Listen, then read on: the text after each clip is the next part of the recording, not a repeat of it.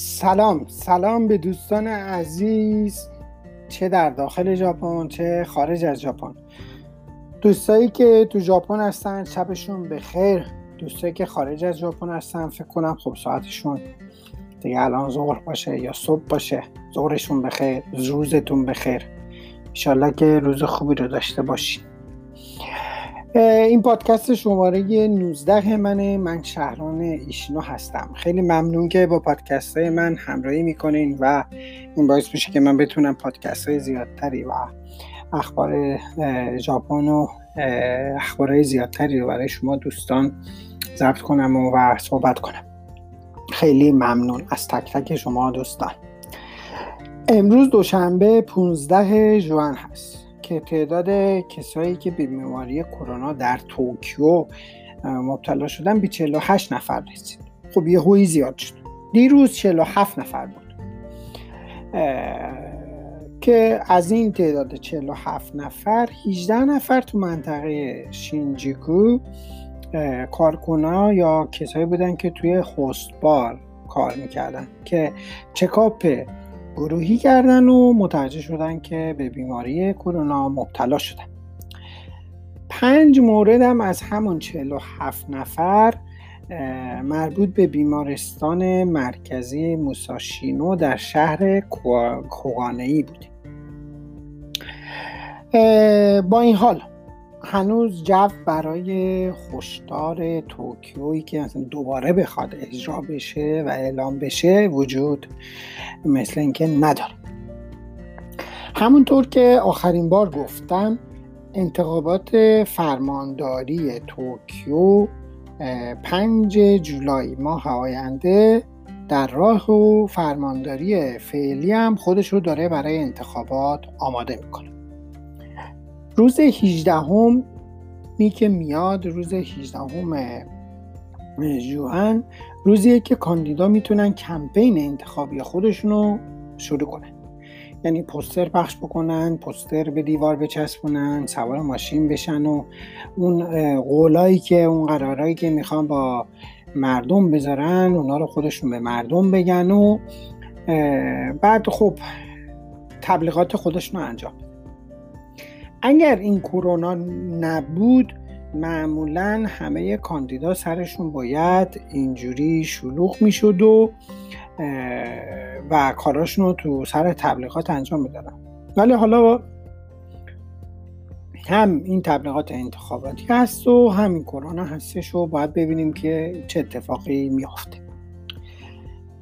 به علاوه این باید ببینیم که بازم هشدار توکیو دوباره اجرا میشه یا نه.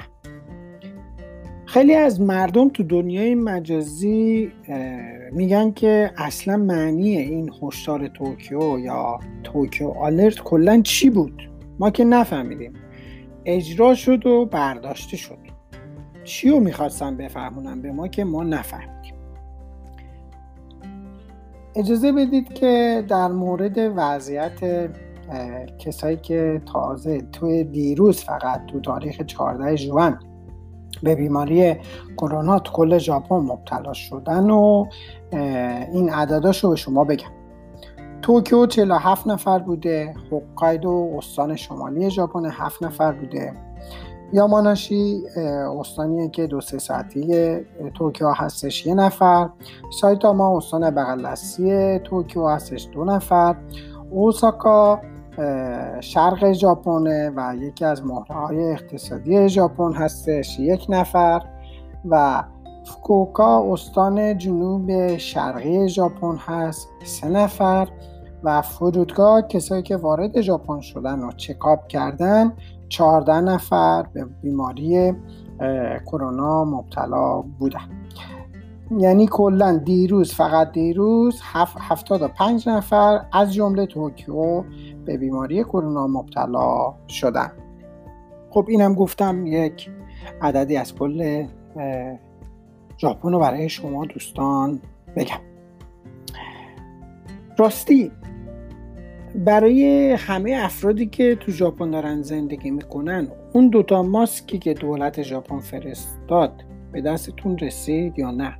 اینجوری که معلومه مثل این که دیگه باید به دست همه رسیده باشه خب کسایی که خارج از ژاپن زندگی می‌کنن شاید تو اخبارات تصویری از نخست وزیر ژاپن رو دیده باشن که یه ماسک کوچیکی زده. ژاپنیا میگن که اون ماسک کوچیک عجیب غریب چیه دیگه؟ چرا اونو زدی؟ خب از همون ماسکی که نخست وزیر ژاپن زده دو تا از همون ماسک برای همه خانواده. یعنی به هر خانواده تو ژاپن توضیح شده. حالا این می‌خواد خانواده دو نفر باشه می‌خواد سه نفر باشه می‌خواد پنج نفر یا ده نفر. دو تا بیشتر توضیح نشده. این ماسک بهش میگن آبنو ماسک هم ماسک میگن هم آبنو ماسک هم بهش میگن. به خونه ما هم رسید و بالاخره به دست ما هم رسید و ولی خب متاسفانه خیلی کوچیک بود. من اومدم ببینم که به صورتم می‌خوره یا نه زدم به صورتم. دیدم که وقتی که بینیمو میپوشونم چونم می‌زنه بیرون. وقتی که چونم رو میپوشونم بینیم می‌زنه بیرون. دیگه خب کاریش نمیشه کرد. ماسک کوچیک بود و به خب نمیشه واقعا ازش استفاده کرد.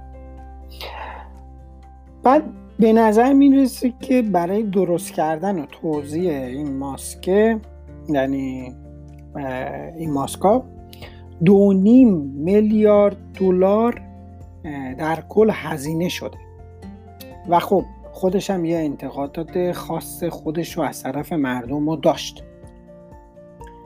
اینجور که اخبارا میگن بعضی از شهرها تو شهرداری ها یا ادارات دولتی یه جعبه هایی رو درست کردن که کسایی که این ماسک لازم ندارن یا نمی‌خوان ازش استفاده کنن می‌تونن برن بندازن تو اون جعبه ها و اونا خودشون فکر یه فکری به حال این ماسک ها می‌کنه حالا اگه کسایی که نه حوصله دارن که برن تو شهرداری یا ادارات دولتی اونو بندازن تو اون جعبه یا کسایی که خوب اصلا نمی‌خوان از این ماسک استفاده کنن